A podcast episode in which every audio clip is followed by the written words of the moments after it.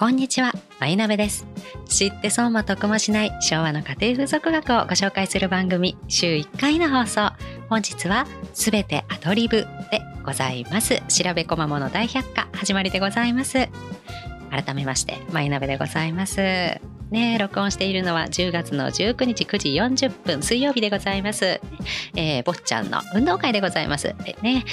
えー、なんということでしょう、えー、3回目なんでございます。3回も運動会やってるわけじゃないんですけどね、えー、延期に延期を重ねまして、雨が続いてしまいましてね、3回目にしてやっとやるという状況でございましてね、えー、運動会の日は白い靴下で来なければいけないという決まりがございましてね、ねなぜでしょうか？わからないんでございますけれど白い靴下で行くんですね、えー、ですか？ら坊ちゃんは白い靴下が大嫌いでございますのでね白い靴下を履かせるということで大変苦労する一日なんでございますがそれが3回も襲ってきましてねやるかもしれないやるかもしれないんでこの格好で来てくださいっていうことでねいやいやする白い靴下を履かせましてね人っていうのはよくわからないこだわりがありますよね。白い靴下は絶対に嫌だそうでね、えー、電車の靴下が履きたいそうなんですけどそこまで電車が好きなわけではないんですね。ちょっとよくわからないんでございますけれどもそんな坊ちゃんのこだわりに付き合いまして3回目にしてやっとやっと私は白い靴下を履かせる行為からねあの解放されるということでね、えー、嬉しい限りでございますね。運動会よりもなんと白い靴下から解放されることが私は嬉しくてしょうがなくて今日はウキウキなんでございますね。そんな10月の19日ね、えー、これが配信されるのは10月の20日なんですけどもね皆さんが聞かれるのは何日かわからないんで一応日付を言っときますね、えー、そういうことでございます。であの今日のねタイトルアドリブって言ったんでございますけれどもねこれあの台本がどこまであるかっていうコメントをいただきましてあなるほど面白いなと思ったんでございます。えー、もちろん私はね、えー、台本はないんでございます。ね、こんなに脱線する台本もなかなかないと思いますのでね、そうなんです。あの、ほぼほぼ何も決めてないに近いんでございますけれども、えー、なぜかと、なぜかというか理由はないんでございますけれども、私、あの、ね、えー、家の中で仕事しておりますのでね、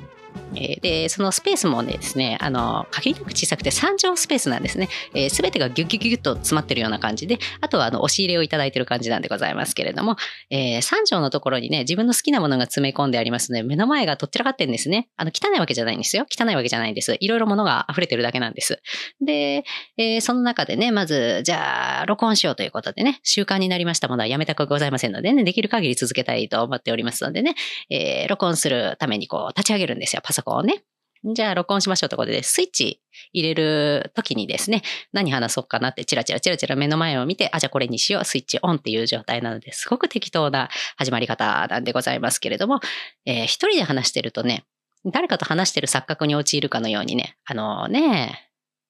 そうなんです。錯覚に陥っているのか、突然ベラベラね、えー、よくわかんない方向にえー、走りまして、で、時計だけを見て、あ、そろそろ終わろうということで、それではっていうふうに終わるっていうのを繰り返しているんでございますね。だから、あの、早い話がノープランというものでございます。ね、なんとなくこれ面白いか話そうかなって思ってることはあるんでございますけどね、大体それがあの5分程度で終わってしまって、全然違う話をするっていうのを繰り返しているんでございますけれどもね、えー、そうなんでございますね。あの人と話す時もね、台本なんてない方多いで、今日は何々ちゃんと会うからこれを話そうっていうのはあんまないと思うんでね、あのその状態でございますね。だから、えー、おばさんがつぶやいてるだけっていうのはまさにこういうことなんじゃないかなという、えー、ことでございますけれどもね。で、今日、そのアドリブっていうのに関してね、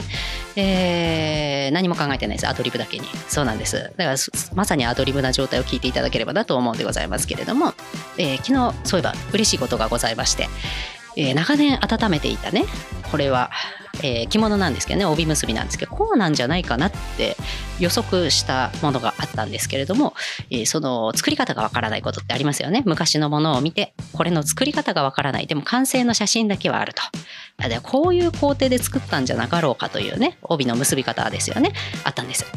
でもなかなかそれは確信できるものがないんですよ。そうなんです。で、ああ、これはこうなんじゃないかなってね。で、それを調べるってなるとどうするかっつったら、それはもう当時のメモを探すしかないんですよ。えー、ですから、いろんな資料を集めましてね。それでも革新的なものがなかったんですけれどもついに昨日これなんじゃないかっていうところにたどり着いたのがありまして一つねあの家庭に家庭を重ねましてね、えー、でこれなんじゃないかと思われる古書をやっと見つけましてねヤフオクでございますね見つけまして手に入れたらそうだったんですよね。でしかもおまけ付きで他にもあの3個ぐらいあったんですよ私あの気になるものといいますかね昔のメモから見てこれってどうなのかなっていうのが。それがね全部紐解けたんですよその本でまあすっきりした本当にまあすっきりしたこれね本当にその調べ物の面白さといいますかね楽しいんですよ。であの昔の本を見てあのインターネットで調べることもできるんでございますけれどもそれやっちゃうとねあのたどり着けないものっていうのいっぱいあるんですよ。その理由なんですけれども例えばあの言葉の意味もね変わっちゃうんですよね時代とともに。辞書に書かれているその意味って言いますかねがあの時代とともに意味が変わってっちゃうのであの当時の方が言いたかった意味と違う風にこうね解釈されてでしかもそれがねうまいこと読めてしまうね文章として成り立ってしまうものだとああなるほど紐解けたと思いきや当時と違うものがねこう完成されてしまって実はねあなた様流というかね私流みたいな感じになっちゃうのであの大変なんですけどねあの美容系のねあの辞書っていうのは利用美容系っていうんですかね床屋さんとかも読むようなそうそうあの専門的な辞書とかあるんですけれどもそれもその気になる時代の、えー、辞典をですねまず買う必要があるんでございますよ。ですから、えー、古書を読んでてこれが気になりましたとね髪型とかそういうのが気になりましたと。でこの文章をねパッと見て読めちゃうんですよ。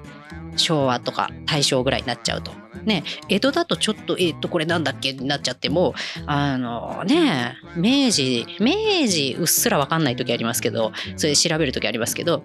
えー、大正ですね。大正、昭和なんて本当にもうそのまま別にね、普通に読めちゃうんですよ、文字が。サラサラサラと。だけど、そのサラサラ読めたとしても疑って関わらないと意味が違う場合ございますので、例えるなら、えー、マニキュアですよね。マニキュアって、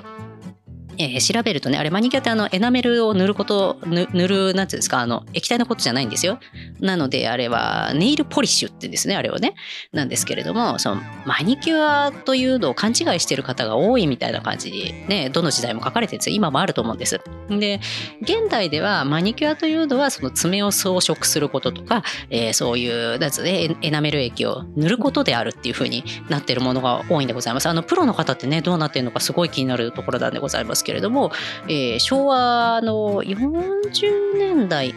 40年代ぐらいまでかな？50年代には変わっちゃったのかな？40年代全般とかの方だと全般だと思うんですけどね。あのそのマニキュアというのはその工程全てを全体のことを言うんですよね。その爪を整える全体の意味としてマニキュアというのはあるんであるということでそのなんですかね手を美しくするための行為ですねそのこと自体全体を指すのがマニキュアという言葉なんですよ。なんですけれども、まだちょっとね、えー、戦前のそのいい感じの時点に、これ、これだっていうね、これだっていうのにまだ私出会えてないんですよ、悔しいことにね。で、あの、英語もね、今お勉強しているんでございますけど、まあ、すぐ脱線しちゃってね、すぐ飽きちゃうんですよね。3日坊主じゃないんですけどね、3ヶ月坊主みたいな感じでね、あの中途半端なんですけどね、いつも3ヶ月坊主になっちゃうので、あ昭和のねアナウンサーのあの伝わるかどうかわからないカタカナ英語みたいのが楽しくなってきちゃって最近ちょっと本当に脱線の果ての脱線なんですけどそういうお勉強を始めましてね。だからそれを極めるときっとルー大芝になるんじゃないかって不安とともに今お勉強してるんでございますけれどもそのカタカナ英語をやっててねそれのお勉強のために手に入れたのが戦前の、えー、英語のね辞典なんでございます。辞書でございますね。辞書なんですけれどもそこにあそうそうあれがあるんだからマニキュア見てみようと思ったんですよ。そしたらねえー、私の持ってるのにはねあのとにかくマニアックな辞書として、えー、マニアックすぎて売れなかったっていうね、えー、辞書があるんですけど幻の辞書といいますかねそれを見つけましたんです。っごい分厚いんです。よ何センチあるんだろうこれ、えー、20センチはないけれども15センチはあるなっていう分厚さなんですけれどもね開くのもいっぱいいっぱいな感じなんですけれども、えー、それにですね調べたんですけどなんとマニキュアという項目自体がないんですね。おやおやおやおやっていう状態なんでございますけれども昭和26年だったかな？26年かなんかのに、えー、載ってたのは、えー、マニキュアというのはその爪全体のその整える行為のことですよとそう間違えちゃいけませんよとであなたが悩んでいるそのねすぐ剥がれてきちゃうっていうのはネイルポリッシュというものですよみたいなの書いてあるんですよね。だからこの時代まではその全体のことであるっていうのがあったんでございますけど戦前がねすごい気になるんですよね。もっともっと前ですよね。もっともっと前のそのマニキュアっていう言葉どうだったんだろうみたいなのはすごいね。もう存在はしてますよねマニキュアっていうものはね。だからすごいまあちょっとそう気になるなっていうのがあるんでございますけれども何の話かといってあのただいま帰りましたっていう状態なんですけどね。話がただいま帰りましてあの何ですか？当時のことを調べるにはねえー、言葉の意味が変わってしまってますので、本気で、本気でその時代のことを、えー、掘り下げると言いますかね、するんであれば、あの、すべての邪念を抜いた当時の、えー、余計なものをね、抜いた当時の辞典、辞書、ね、を、あの、求める必要があるというかね、うん、それが手元にあるとよろしいんじゃないかなと思います。そうなんでございます。ね、本当にもう嬉しくてしょうがない、これね。あの、古書ね、ハマった方はわかるかどうかあれなんでございますけど、なんですかね、調べ物の醍醐味と言いますかね、メモを浅くっているものの醍醐味といたしましてね。え、だからメモっていうのは何を元にしたのかっていうのを探るのが本当楽しいんですよ。この人何見てこの考えに至ったのかなみたいな探りに探ってどんどんどんどんその大元の資料を探しに行くっていうのが私本当に楽しいんですよね。あのねそれがあの冒頭に言ったものにつながっていったんですねこのカリスマなんじゃないかなって最終的に行き着いた人がいたんですよ。ね私の持ってたメモが。はあれ気になって気になってたのがやっと解決したっていうのですっきりしたところなんでございますけれどもねこの落書きの魅力ですね今ねちょうどね目の前にあったんですけどこれは平成の本なんですけれども「されど服で人生が変わる」っていうご存知ですかね？斎藤薫っていうあの美容家のね本なんでこれこれも講談社で講談社面白いのいっぱいありますよね「され服」なんて言われてるんですけどこれは本当に面白いんですよ。これねあのねよくあるおしゃれ本とかそういうこっちゃないんですよ。もう人生をかけてる本なんですよ。例えばね一番好きなね章は私お買い物の章なんですけれどもね女友達の影響力とかいろいろあるんですけどもね。どれだっけ？買い物に行く話があるんですよね。しかもね私これねあのこういうそのされ服もねこのされど服で人生が変わるも、えー、あの落書きがあるのを買ってるんですよもちろん。こういうね平成の本はブックオフにあの売ってるかと思いきやブックオフじゃ手に入んないんですよ。ブックオフってねあの厄介なことにあの落書きがあるものを買い取ってくれないんですよね。すと私みたいに落書きを買いたい人にとってはもう残念な本屋さんでしかならないんですよね。そうなんですよ。本当にあれば安いのに。ねえ。だからあしょうがないわ。でも欲しかったからっていうんでかねブックオフさんで買ってそこに落書きなんかあったらもうウハウハですよね。なんですけれども。えー、服選びじゃなくてねどれだっけな。女友達のえー、そうなんかね28歳で買った服はずっと着られるかどうかみたいなのとかね女のバロメーターみたいなのが書いてあったりとかするんですけれどもあれ？あれ？私の好きな章がないわ。じゃ目次なのにちょっと文句になっちゃいますけどね。目次なのに私の思うあのサブタイトルといいますかね。その項目のタイトルがわからないんじゃそれ目次って言いませんよね。いやそう。そう。もうちょっとね見つかんないんでね。見つかんないんでそのもう覚えてるからね。あのおよそで話しちゃうんですけれども。あのねお洋服買いに行くとするじゃないですか。で女友達と行ったとしますよ。そしたらね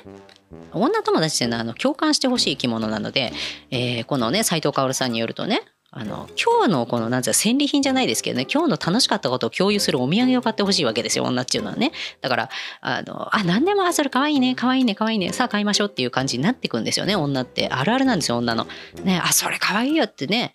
そんなに可愛かないけど悪くもない時可愛いよって言っちゃったりするんですよ女ってね。あ相手にもよりますけどね。そう言っちゃうんですよ。うんだからその後着るかっつったら着ない服っていうのは結構あったりするんですよ女友達ってのってね。で次に彼と行ったとしましょう好きな人とか夫とかね行ったとしましょうそしたらねあの彼はその着る中身の人をね気に入ってるわけですからね何着たって可愛いよ可愛いよっていうわけですよ。これも本当に全く効果ないですよね。本当にもう本当にその言っちゃいけない相手ですよね一番ね。それでじゃあ誰と行けばあなたは一番いい服が買えるのかっていう話なんですよこの章は。そしたらね母親と行けっつうんですよ。なぜかというとね、その更衣室でこう、なん試着室か、試着室で着替えるじゃないですか。で、こう、出てくるわけですよ。娘がシャーンってね。お母さんこれどう？って見た時母親が何を見てるかっていうとね、その娘にその服が似合ってるかどうかとか、そんなことは置いといて、この娘がね、この服を着て出かけた場合、どんな人生が待っているかっていうねその娘のその洋服を手に入れたことによる娘の人生まで見てくれるんですよね母親っていうのは。こう瞬時に見るんですよ。でも分からんでもないんですよね。私もあの夫のねあの実家にあの初めてご挨拶行く時っていうのはあの母親とこの本をねされ服を知る前だったんですけれどもあの一緒にねあのお買い物行ったんですよ。ね町田の小田急百貨店ですよ。普段そんなところで買わないのにね。あのふざけた服ばっか持ってましたんでね。あの小田急百貨店に行ったんです。えで23区だったと思いますよ。23区っていうのがあるんですよ。ね。えー、それでよく考えたら23区って面白いタイトルですよね。そうあの町田市は23区じゃないんですけどね。そう23区にねあの買いに行ったんです。うん、そうしましたらね。あれ23区っていうものかな？わかんないですけど23区。さ、えー、に買いに行ったんです、えー、そしたらあの母親がねシャーって出てきた時に違う。違うって言うんですよ。それでこれはだんだんピアノのね理想とするピアノの先生かっていう感じの、えー、白にですね当時美獣みたいなのが流行ってましたんでねあの襟元になんだかキラキラしたのがくっついた。ね控えめにくっついてるんですよワンポイント的にね。したシャツをですね、えー、まあちょっと生地自体が面白いなっていうような感じで形はすごくシンプルな白いブラウスですよね。まさにシャツっていうかブラウスですよね。ブラウスに、えー、紺のまたこれもあの布地がいいですねっていう生地が面白いですねっていうフレアスカートですよね。膝ぐらいまでのね。フレアスカートで紺のやつ持ってきたんですよ。まさに昭和の理想とする憧れの先生みたいな感じですよね。えー、これを、これを着ろと。これはいい、これはいいってもう拍手しちゃってるんですよね。あ、これはいい、これ、これにしましょう、これ待ちましょうっていうことでね、えー、来ていったんでございますけれども、母親からしたら、えー、私に似合ってるかどうかなんてことは、それはさておき、ね、顔色とかそういうこっちゃも一応見てくれるんですよ。見てくれてんですけど、これを着てった時、えー、旦那さんね、現在の夫ですよね、夫やお母さん、ね、どんな風に見えるだろうか。そしてこの子はどうなるだろうか。これを着ることによって仕草はどうなるだろうかとも本当にもう AI 以上の機能を働くんですね。シャーってあの試着室のカーテン開けた瞬間に母親がプラララってねいろいろ考えてこれにしましょうっていうことでね。いやそれにしてよかったなってその後もねすごい役立ってるんですよ。ここぞって時はね。あのそれ着ていくとあの何て言うんですかね流行に左右されないというかね美獣もすごい控えめなんですよ。美獣とは言えないぐらいのねチラチラなんでね。本当に何歳になっても着れるような感じなんですけど、えー、いよいよ30後半になってそのスカートは怪しくなったんで着なくなったんですけども。ね。えー、変でしたね。やっぱ、やっぱ若い人の、なんだろうな、丈って微妙な丈ってありますよね。えー、膝骨をあと少し隠したいっていう感じでね。あの黒いタイツ履きゃいいって問題じゃないんですよなんか広がりがおかしいんですね。中年にはなんかがおかしい。それは私の肉が増えたからっていう話なんでございますけれどね。あと加水したんでね。あのいろいろ落っこってきたんでね。なんかおかしいんですよね。そうだからあのそれはお蔵入りとしてあの大事に大事に取っておこうということねしまっているんでございますけれども。ね。だからそう何て言うんですかね。そこもこの人もねこの落書きの人もねすっごいそこにマークつけてるんですよね。だからこの人本気でなんかね本気で人生変えようと思ってたんだろうなってピンクの蛍光ペンとかね赤いペンとか駆使してこの元持ち主さんねぐるぐるに書いてんですよね。だからあとドッグイヤーだらけですね。あのページの端っこをね折ってるんですけれども。本気ですよね。この何て言うのかなその他人様が誰かに見せようとしてないものほど面白いですよね。そうなんかこの、なんて言うんですかね、やっぱ、えー、しゃ、しゃれるじゃないですけど、なんかあるじゃないですか。ね。やっぱあるんですよ、そういうの。気取っちゃうじゃないですか。自分もそうですよ。ねえ、SNS で。こう、写真ね、これうまく撮れなかったわなんつってて、うまく撮れてるんですよ、大体。大体うまく撮れてるんですよ、そんなんね。本当に撮れてないやつって本当ひどいですからね。あの、もうこん、ねもう三途の川渡ってる最中みたいな顔になったりね。あんなうまいこと撮れないですよ。ねえ。あでねえ多少の加工もあるじゃないですか。ね本当にフィルムカメラで撮ったらもっとひどいですよっていう状態のね加工線でも今綺麗に撮ってくれますからねカメラっていうのは。ねえだからね偽物じゃないけれどもちょっとしたこうね加工みたいなの入ってくるじゃないですか。人に見せるというためにはね。汚いものはわざね何でもかんでもちゃうからみんな綺麗なもん見たいじゃないですか。ねだからねある程度綺麗に整えるっていうのは大事だと思うんですけれども。ねえ。だからこのいいですよね。メモってほんと見せる気がないじゃないですか。ね昭和の20年代あれ 10, 10年代かな。のやつも面白いなんですよね。タイトル変えちゃってるやつとかあるんですよね。そのわらばんしみたいなね。わらばんしじゃないけどなんだろうあれ。えー、そう本の上にブックカバーみたいにつけてんですよ。で本当はあの花嫁大善みたいな感じのね本のタイトルなんですよ。なんですけど自分で、えー、表紙をつけて「明るき我が家」っていうつけてねタイトルであの著書ね著者は自分なんですよね。ちょっとお名前は控えさせていただくんですけどね。住所まで書いちゃってね。そうなんですよ。なんと、あの、著者も変えちゃうってね、自分にね。面白いですよね。で、サブタイトルみたいのつけちゃったりね。面白いです。中も書き換えちゃったりとか。ね、まさに自分の本出版してんですよ、ね、夢ですよねあの買った金額だけでね一冊買った金額だけで自分が出版できちゃってるわけですからねそれあの加工してね面白いなと思ってそれはもうなんだ花嫁さんになる前から、えー、ご出産するまでですよねご出産までいかないのかなまあ準備までの本なんですですけどそれ戦前の本ですねそれ確か明るき我が家は。明るき我が家じゃないんですけどねタイトルは。なんですけれども。ね、でよくその落書きを読み込んでいくとなんとその明るき我が家の著者は彼もいないってね彼どころか好きな人もいないっていう状態なんで、えー、全て相手のことをナイトってねあの騎士ですよね。リボンの騎士の騎士ですよ。騎士と書いて、えー、カタカナで横にナイトってわざわざあの振り仮名をね振ってあるんですけれどもこの妄想のナイトと私が、えー、幸せな家庭を築くまでの、えー、著書なんですよね。楽しいですよ元の本も楽しいですけどよっぽどそのねまるさんの書いたねえ明るき我が家の方が面白いですよそのメモって方が面白いですよ。そう人に見せようとしてないものほど面白いっていうのはありますよね。だから皆さんもねあのねでも自分のものって見せたくないですよね人のもんをゲラゲラ笑っててもね自分のもんって見せたくないんですよねだからあのある程度ね時間経ちましたらいろいろ始末しとくとね安心ですよね。あの人間っていうのはいつもいつまでね生きられるか分かんないんで私も日々あのスーパーマリオの世界だと思ってますので朝起きたらあの、ね、ファミコンの電源が入ったと思っているんでございます。ね、で翌朝になったらリセットされてね次の朝から暴言できるみたいな状態ですよね。ね朝もよくあの私運転することも多いのでね、えー、運転エンジンかけましたらねえー、全ての歩行者なりね他の車が全てがあのクリボーに見えてくるっていう状態ですよね。テレレレレレみたいな感じですよね。難しい道路とかねあのちょっと見通しの悪い時はあの心の中であの音楽流れてますよね。そうですよ。ね、ちょっとオープンな道でねあの歩行者と完全に分かれてるあとはあの何て言うんですかね自転車ももうおさらばしてくれてるような道とかね最高ですよね。テレッテッテレッテンって感じですよね。そうなんですよ。もう嬉しくなっちゃいますよねあれね。そう車しかいないんですよ。そう車しかいない。ね、最高ですよねああいう道ね。しっかりと分けていただきたい。ね。そうなんですよ。日々日々冒険ですよね。ですから。あれねだからそういうねそういうあの世界でございますからね。何が起こるか分かんないんでね。あの人に見られちゃいけないものっていうのはね定期的にあの処分された方がよろしいかと思いますあの思い出いつまで取っとくとね本当恥ずかしい思いしますんでね。父親で私それを散々思い知りました。本当父親突然死してんですようち。あのあの飛んだ事件に巻き込まれたとかそういうことじゃなくてね。あの病気なんでございますけど。本当に本当にあのある日突然ぽっくりいってしまって。ねみんなに親戚一同にいろんなもん見られちゃったっていうことなんでね。ね、楽しいものをいっぱい残してくれたんでねこっちは笑うしかないっていう状態なんですけど本人はちっともねそれ、えー、おかしくない状態だと思うんですけどね。こちらはねあの悲しくて悲しくてしょうがない中なかなかの笑いを届けてくれてね本当に面白かったですよ。あとあの暗証番号っていうのは大事ですね、えー、父親の携帯がねあ悲しい悲しいっつって姉がね携帯持ってたんです。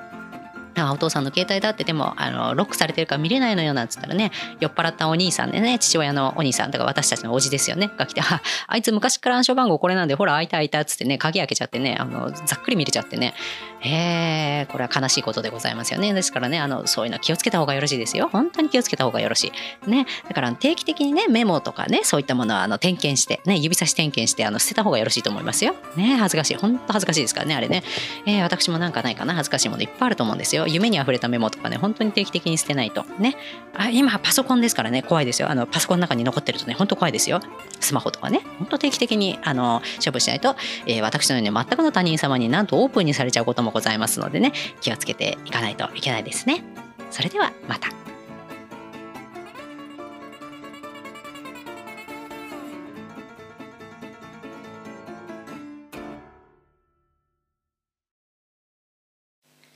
マイナベです。知って損も得もしない昭和の家庭風俗学をご紹介する番組週1回の放送。本日は理想でございます。調べこまもの大百科始まりでございます。改めまして眉鍋でございます。急げ急げ。2022年10月27日11時3分でございます。ね、えー、配信予定日でございます。ねどういうどういうどういうことでしょうね。本当に本当に焦っているところでございます。今日木曜日にやろうと決めたのにね木曜日に撮ってるんです。これは大変焦ることでございます。えー、ねあの昨日ね昨日までに撮ったものをですね、えー、音楽つけたりしてね、えー、今日にね備えようと思って、えー、さっきまで頑張ってたんですね昨日頑張ってダメだったんで起きてえー、今日もね、えー、坊ちゃん送った後頑張って編集して編集の力で何とかしようと思ったんですけどダメだったんです。ねえー、それで潔く取り直してるところなんでございますけれども何がダメだったかってね、えー、私の使ってるマイクはね一方方向の声しか拾わないんでございます。なんですけれども、えー、おばさんねこう古書を見ながらこうお話いつもするんですけどもなんか大興奮しちゃったみたいで、えー、古書持ってどっか行っちゃったんですよね。であのマイクに向かって話すことを忘れ始めまして、えー、もうマイクの向こう側で喋っちゃってるんですねお尻向けちゃってるんですよねマイクにね。えー、で古書パラパラしながら一人で笑ってる声が遠くで聞こえているんですけれども、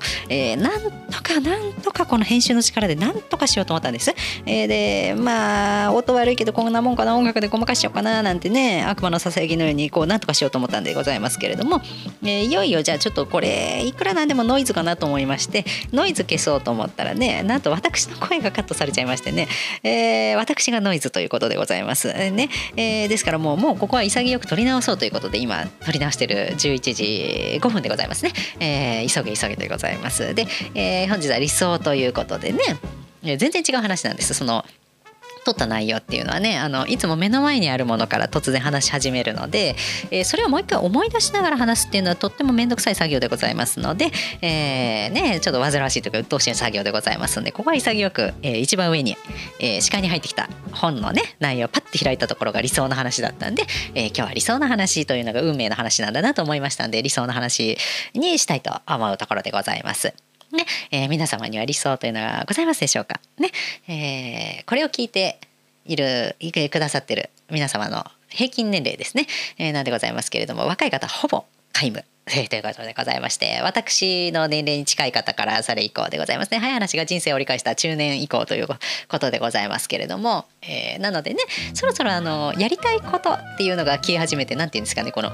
えー、やりたいことやれることの断捨離が始まってる方もいらっしゃると思うんです私今まさにそうなんです。えー、いつ何歳まで生きるご予定かということと、えー、確実にそのな最後の日までこう動けてる自信というのが私はないのでございますね、えー、かなりボケてきてると思うのでってなるとやりたいことと言ってる間にみるみるうちにそれはやり遂げられなかったことになっちゃいますのでそれはちょっと歯切れの悪い人生ねフィナーレ向かっちゃうとちょちょっとなんだかなって感じになっちゃいますので、えー、なのでまあ、歯切れの良い人生で終われるように、えー、自分のこれはできるなっていうものですね頑張ればできるって目標で、えー、起きたいなということでいろいろねこれはもうやらないなっていうことで断捨離始めましたねいろんなあらゆるものをね、えー、目標なりねいろいろ考え始めましたね。なんでございますけれども、えー、私はねそう理想そう理想のね女性像って言ったらあの以前にもお話したことがあるんでございますけれども、えー、話し方ですよね。えー、昭和の話し方が大好きでございまして、えー、特にその中でもねアナウンサーの長川玲子アナウンサーの話し方がとにかく大好きなんでございます。私は恋に結構コンプレックスがございましてね若い頃に、えー、今その状態でコンプレックスないのかって言われたらないんでございますね。おばさんっていうのは本当に生きやすいですよね。年取ってくるとこうねシワも増えてくるんですけどもなんと視界ね視界が悪くねなぜ視力か。視力が悪くなるんでねいろいろ見えなくなってくるんで。好都合なんですよね。で、えー、お化粧もね、えー、近くで見るとちょっとげんなりしちゃってお出かけするのも嫌になっちゃうかもしれないんでね。鏡は遠くに置いてあのお化粧するようにしてるんです、えー、なんでぼんやり見えてる自分の顔に対していろいろ塗ったくるっていう状態なんでございますね、えー、だからつけまつげなんかつける日にねほとんどずれてる状態なんでございますけれどもあの私は見えてないんで気にならないところでございますね。相手が面白いだけなんでそれはそれでね楽しい一日のお手伝いになりますんでね、えー、それもよろしいんじゃないかなと思うところでございますね、えー、そんなこんなでね幸せに生きてるところでございますけれどもその何の話？あそうそう。あの長川玲子アナウンサーが大好きでございまして、えー、毎朝の習慣で、えー、彼女についてもっと知りたい、ね、もっと彼女のお話ですとか、えー、映像なり写真なりこうねこ、えー、残念ながら YouTube の一本の動画しか見当たらないんでございます。ですからそれを繰り返し繰り返し毎朝聞いて、えー、私もその話し方を真似してなんとか近づこう理想に近づこうということで練習しているところでございますけれども。けれどもえー、じゃあ、あのー、ね、あの、前にもちょっとご紹介したんですけどね、それ、たけのこの煮物をね、えー、先生と、男の先生と一緒に作る番組なんでございますけれども、うん、それが、まあちょ、ちょっと真似してみますね。どんなんかっていうと、こういう感じなんでございます。長川です。違うな、ちょっとこれ、これね、マイクの感じ変えればいいのかな。えっ、ー、とね、こちょっと響く感じ。あ、こ、あ、あ、あ、この感じがいいこのこの感じでいきましょうねいきますね。長川です。手作りの味。今日はたけのこの煮物をご覧ください。お袋の味の代表的なものですね。えこれで先生がねたけのこですって言うんですね。たけのこです。200g です、えー、削り節ですね。一つかみ程度みたいな感じなんです。さあさあちょっと戻そうね。これね。こういう感じですね。そうそういう感じなんだよなあのちょっと強く話すんですよ。長川ですじゃなくて長川ですってこうちょちょっと強いんですよ。ちょっと強いところが可愛らしくって。であのなんてお袋の味のっていうところがねあのなんていうんですかねあの鼻にかか鼻にかかるじゃないの。ちょっとこうアニメっぽいところを余韻を残しつつこう可愛さがあのなんて印象として残っていくみたいな話し方なんですよね。あのお袋の味のっていうはっきり今時の言う感じじゃなくてお袋の味のってこう下から上に向かってこうお袋の味のお袋の味の代表的なところですあものですねみたいな「ねえ」が消えてくんですよ。ねえってこう「はあ」って消えてくんですよね。そこがまた色っぽくもあって可愛くもあってこうなんだこの理想の女性はって思ったんですよね初めて聞いた時に。うんですからそれをあのモノマネしてるんですけれどもねなかなかこうお近づきになれないんですよね。本当あのいろんな言葉のバージョンをね知りたいんですけどあのですからあの自分でそのたけのこの煮物の5分間番組ぐらいのしかないのであの自分のバージョンに変えてみたりとかね練習したりするんです。その冒頭あの例えば何何しましょうか。今日えっ、ー、とじゃあ今日,、えー、今日のねあの私バージョンでやってみますね。あの長川アナウンサーの、えー、私バージョンでちょっとじゃあ今日の、えー、今日は理想のお話でございましたね、えー、それで今目の前にあるのが男性の理想の妻のお話なんでじゃあそれをまあお話ししようと思いますね。じゃあどうしようかな。じゃああの、えー、先生がね男の先生の方があの材料を紹介するんでえじゃあそこはどうしようか。えじゃあそこは、あなんだ、え話の材料を紹介するとしましょうかね。理想の女の材料ね。えー、なんて適当なんでしょう。台本もなくね。えじゃあちょっとやってみますね。長川ですね。眉鍋です。眉鍋です。手探りの放送。本日は理想の女をお聞きください。男の代表的なロマンですね。えー、じゃあ、えー、先生が言いますね。えー、これが理想の女です。様々です。えー、どうしようかな。スタイルがいいのがいいよね。いいですね。わしづかみ程度みたいな感じですかね、えー、そうそう。あの手に収まるぐらいのねあの胸がいいってよく言いますもんね、えー、だからわしづかみ程度みたいな感じでね。あの本当はねあの一つかみ程度っていうねカツカツオの削り節をね、えー、一つかみ程度って下ネタじゃねえかって話なんですけどね。まあ男のロマンでございますね、えー、そんなこんなでございますけれども、えー、皆様にはねそんなね妄想と言いますかね。とにかくこう私はそう長川アナウンサーみたいなね声に憧れているんでございますけれども、えー、目の前にある本がねまあ、結婚生活のあの実用みたいな感じの辞典なんでございますけれどもちょっと理想の妻についてねえー、ちょっと読んでみたいと思いますね。えっ、とね、これはね、昭和のね、11年、11年ですね。えー、主婦の友ですね。この結婚生活についての本なんでございますけれどもこのシリーズ面白いんですよねこう結婚に向けての当時の偏った考えが大好きなんですよね。えー、でねこの、えー、歴史上でねこの一般家庭ですよ一般家庭のこの主婦目線であの歴史の変わり目の年代っていうのがあるんですけどそのファッションとかその美しいアンティーク今今言うアンティーク？の感じですよね。可愛らしい可憐な感じのアンティークっていうのは、えー、昭和の4年ぐらいまで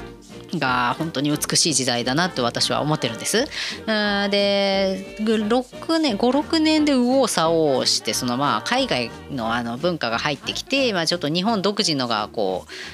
変わっていく時期なんですね。だから56年の資料っつうのはちょっとなんか無理やり真似しちゃってたりとかね西洋の良さっていうのを無理やり取り入れてみて似合ってなかったりとかいろいろ批判的な記事とか、えー、いろいろね対立するような記事とか出てたりするんですけれどもで12年ぐらいからね結構実用的な感じに変わってきちゃうんですよね、えー、着物の着方一つとっても。だからうんその私はその間ですよね。昭和の7年から11年ぐらいがぶっ飛んでて、えー、古書をこれから読んでみたいっていう方でしたらもうおすすめの年代ですね昭和7年から11年は本当にぶっ飛んでて面白いですね。あなんで昔の着付け法を知りたいとかだったらあの綺麗に着るとか昔のあの美しい感じを知りたいっていうんであれば、えー、昭和12年ぐらいがドストライクなんだと多分思います今の方の感覚で着やすいものっていうのは昭和12年じゃないかなって思うんですね。まあ、その12年に流行りだした人がいるんですけれども、まあ、その人のカリスマのね着付けが多分受け入れられているんだろうなっていうのは思いますね。私はそのぶっ飛んだ時代のね不都合の多い着付けが大好きですけれどもね。うん、そんなこんなその私の大好きな11年のね「我が理想の妻」っていう特集がありましてで、えー、職業別なんです夫の。で我が夫ね私の夫は大きく分けるとサラリーマンになるかなと思うので、えー、我が理想の妻の中でサラリーマンの項目があったんでねちょっと読んでみようと思います。ねえー、1にも2にも忍術を知っている女なら文句なしと、えー、50円の月報を8とばかりに倍にする。借金取りがやってきたらドロンドロンとばかりに消え見る間に消耗を灰にしてしまう。洋服往来着物 OK 何でも意のままに現れる。君よりもっといい女と言っても怒らないで出してくれる。そんな女房だったらクズの葉みたいに胸に毛が生えてる狐でも僕はちっとも構いませんということなんでございますけれどもね、えー、この野郎と思うところがいっぱいございますけれども、えー、忍術を知っている女っていうのはね冗談でございますけどその50円の月報を8ばかりに倍にしてくれるだからこうねえやりくり上手ですね。やりくり上手だし、なんか技を持ってるんでしょうね。えー、それからね、えー、都合の悪い借金というかね、都合の悪い請求が来たら、ドロンドロンとばかりに消えてくれるとね。えー、で、都合の悪い請求書っていうのは灰に変えてしまう能力を持っている。だから、超できる女ですよね。で、洋服もだろうと着物だろうと何でも七変化に現れてくる見飽きない奥さんですよね。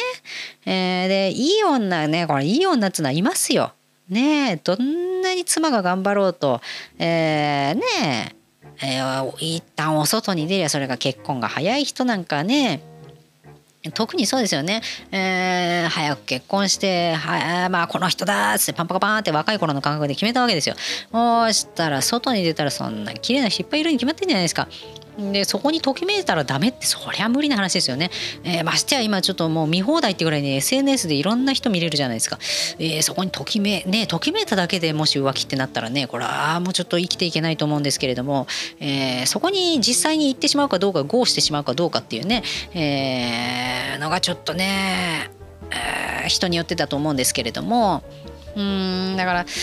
ねえ。まあそれ怒ってたらキリがないんでね私は。ねお年にお勤めしてるし夫も。ね会社に行っても綺麗な人いっぱいいるししょうがねえなと思うんですけれども、えー、でですから私はね、えー、そんな女房だったらクズの葉みたいに胸に毛が生えてる狐でも僕はちっとも構わないということなんで、えー、私はだからクズの葉みたいに胸に毛が生えてる狐でもいいということですね。ですから私はこのままクズの葉みたいに胸に毛が生えてる狐でいようかなと思うところでございますね。わしづかめなくても結構ということでございますね。これは安心のことでございます。けれどもこれ昭和11年勘違いしちゃいけない。これ夫が言ってくれたわけじゃなくてね昭和11年の人がサラリーマンが言ってるだけですからね。これ勘違いしちゃいけない、えー、なんですけど私は昭和11年のサラリーマンがお相手だったとしてたら私はあのねえクズの葉みたいに胸に毛が生えてる狐でも、えー、よかったそうでございますからね。これは万々歳でございますね、えー、続きましてね、えー、弁護士さんとなりますね。我が理想の妻弁護士。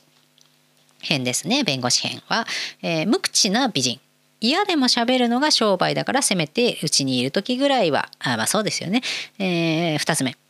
たまにはヒステリーもかへえヒステリーもかなんですって、えー、今かなりねこの、えー、挿絵が入ってるんですけど、ね、かなりヒステリックを起こしてるちょっとなんだろう金田一みたいな状態で髪ぐしゃぐしゃしてる女房がね着物着てる女房がいる、えー、でちょっと恐怖を覚えるような絵なんですけれども、うん、たまにはヒステリーもか、えー、女の弁護も引き受けますと。女性の心理状態も知っておかなければなりません。あ、なるほどね。あ、もう商売として妻をね。なるほどね。あ女房のこのヒステリーをクリアできれば商売も万々歳ということですね。えー、3番目。理屈っぽくないこと。えー、商売以外、えー、理屈は禁物。せめておおらかに漫才でもやる気になってくれんか。あまあそうですよね。いつも大変ですよね。弁護士さんすごいですよね。あの先輩にもいますけどすごいですよ。弁護士。すごいな。えー、我が理想の妻巡査。おまわりさんがありますね。我が理想の妻。巡査。えー、1つ目用心深い人特に戸締まりの用心が必要。おまわりさんの家へ泥棒が入ったとあってはあそうね問題だと、うん、そりゃそうだ、えー、2つ目小説は探偵小説を読むこと、えー、自ら推理が発達して夫と協力一致。銭湯へ行っても板の間稼ぎを発見できますからそのため多少のやぶにらみもいとわず。なるほどね、えー、3つ目野犬狩り、野良犬ね、えー、狩り、えー、ハエトリデーには全力を尽くし、町内の半たるべし、見本見本ですね、半たるべし、えー、一等に反物の景品など取ることもかなり、おおなんかおまわりさん妻楽しそうですね。あねこういうチャキチャキした奥さんがいいんですね。えー、それから役人役人ね、私は無縁ですね。役人の妻。えー、我が理想の妻、役人編ですね。えー、一つ目、無欲な美人。えー、欲張りのおかげで、えー、一概の別荘が欲しいなどというのがよくあります。さあ、ちょっと困っちゃいますね。二つ目、気の長いこと。えー、大臣はみんな60に近いのです、えーえー、急いではことを存じます。気長に出世を待ってくれと。ああ、なるほどね。三つ目、朗らかに貧乏や育児をしてくれる人。えー、大臣夫人になって出世美談を書かれる時の用意です。あ役人の妻って嫌ですね。役人ね、えー、感じ悪いですよね。これね。将来自分が有名になるからってことですね。やってられるかってだっても違う違う違う。これ今今じゃなくて、ね、これね昭和11年11年の話ですからね。今の役人さんじゃないですよ。うん。まあそういう人もいそうですけどね、えー、それからね教師だったり職人さんあ菓子屋つなりますね。菓子屋。我が理想の妻、えー、歯の良い人。甘いものを食べても歯が悪くならないという標本になってもらいたい。ね、見本になってもらいたいと。えー、まるで一問ももらわずに歯医者の回し物みたいに言われるのは心外だ。ああ、そうですね。ああ、なるほどね。うん、うん。えー、2つ目、えー、つまみ食いをせぬこと。えー、隠して文字き、え？隠して文字きわかる、えー。きっと歯が悪くなるから。きっと歯が悪悪くなっちゃうの？え？甘いものを食べても歯が悪くならないという標本になってもらいたいけれどもつまみ食いをすると歯が悪くなるからやめてくれと。なるほど、えー、歯磨きをしろってことですね、えー、3つ目。お世辞の言える人、えー、大抵菓子屋の客は子供たちが多いと。ああそうね。目やにだらけのガキでも可愛い坊ちゃんぐらい言えること。おなるほど。私は、えーえー、この本をもってして、えー、坊ちゃんかわいいねっていうのはあのお世辞だということをねあのすっかり忘れそうになる時ありますけどね。なるほどね。そらそうだ。そらそうだ。まずまず子供を褒めるの鉄板ですよね、えー、男の客が来たら女を褒めるね、えー、鉄板ですね。鉄板ですね。そうそう。そうですよ。お世辞が言えない。だからクソがクソクソはついてない、えー、ガキでもね、えー、褒めてあげるっていうねあのうん、褒め上手ですよね。褒め上手の奥さんが菓子屋には向いてる。さあそうだ。ね、受付というかね、えー、顔ですからね菓子屋のね。あそらそうだ。あそらそうだな。うんあとはねあとはうんまあちょっとキリがないぐらいいっぱいあるんでねまあそんな感じなんですけれども。ねえまあだからわしづかめなくても内容が良ければなんとか妻になれるというこっちゃですね。昭和11年ならね昭和11年ならそういうこっちゃですね。ね。今はあの結婚するしないもいろいろ考えがありますからね。昔みたいに、えー、必ずしもっていうこっちゃない文化ですからね。必ずしもじゃないって思ったらねするかしないかって言ったらしない人の方が多いんじゃないですかね。分かんないですけど。分かんないですけど。これなんだろうな。私基本的に親から圧がありましたので結婚してくださるんでしょっていうね、えー、誰かとお付き合いしてますっていうともうもうそこから結婚なさるのはいつですかって感じのだったので圧はかけてないって今時だってね自称今時なんですけれども、えー、圧はかかってましたね。確実に圧はかかってましたね、えー、なのであの圧がなかったらなくて都心でそこそこ食っていけるお金があったら考えなかったかもしれないのかな。ねって思いますね。どうなんですかね。そのうんまあそこそこ相手も全くいないっつったらちょっと悲しいけれどもねそこそこの相手もいてえー、と相手がいる方がしんどいのかな。どっちかがしたかったらしんどいですよね。結婚したかったらね、えー、なんですけどどっちも別に結婚せんでもよかろうにっていう状態だったら別にいいのかな。わかんないですけどね。わかんないですけどね。私あの結婚式パンパカパンあげたわけでもないですしうーんわあなんだろうな最初から家族って感じになってるんですよね。であの昔母親がその父親のことをですね、まあ、父親は母親のこと好きだっただろうなっていう感じはすごいひしひしと伝わってきたんですけれどもあ母親はなんだろうなお父さんっていうのはねあの恋人であり夫夫でありでも友達でもなでも全部ひっくるめて一番近いのは、まあ、いとこの兄ちゃんって感覚なんだよねみたいな、え近いような、ね、他人様のような何とも言えない関係性で居心地が非常にいいとあいうことでね本当に毎日仲良く暮らしてるって感じでしたよ。ねお父ちゃん早く死んじゃったんですけど楽しそうでしたよ。うん、なんでだから私もそういうのがちょっと理想だったのかなって毎日ねどっちかがウハウハにラブラブでっていう感じ。まあ夫結構冷たいですけどね冷たいですけどうんそれはそれでね全力で私に興味があったらこのねありさまというかねこの変な趣味は受け入れてくださらないでしょうから。うん。あの非常に居心地がいいですね。みんな仲それこそ私もみんな仲良く暮らしてるの状態ですね、えー、なのでねそれが結婚したからかっていうとそうでもないんですけれどもわざわざその面倒くさい手続きを踏んで、えー、家族になるわけですからご家族にもこう挨拶に連れてたりとかいろいろ手間があるわけじゃないですか、えー、それをしてまでも一緒にいましょうというその決断をしてくれたことは嬉しかったですね。結婚結婚したってことも嬉しいですけどあそれよりも何よりも彼がその面倒くさいことをしてまでも、えー、そこに誠意を感じましたけどね。ねうん、だからあこれはずっと続いていくんだろうなと思いましたしねえ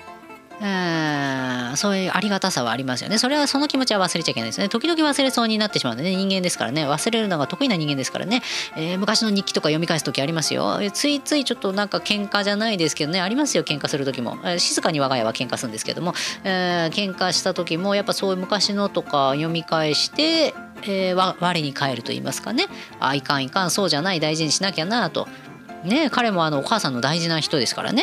えー、私が息子を大事にするように、ね、彼もまた誰かの息子で誰かのつかお母さんですけどねお母さんの息子であり大事に育ててきたわけですよ苦労して。ねえだからそれ邪険にしちゃいかんわけですよ。ねえ。他人様私は所詮他人様ですよね。他人様がこうじゃね彼の人生を邪険にしちゃいかんですよ。邪魔しちゃいかんですよ。ねえということでね確実に今この趣味が邪魔してるんじゃないかって若干思う時もありますけれども私は、えー、楽しいでございます。私私は楽しいんです。私は楽しい。そう私は楽しいんです、えー、ですからね。うん共存ですよね。だからあクズの葉みたいに、えー、元気に今日も葉が生えて胸に毛が生えてるね狐でいようかなと思うところでございますけれどもね。皆さんはどうでしょうかね、えー、やっぱりわしづかみがよろしいんでしょうかね。それではまた。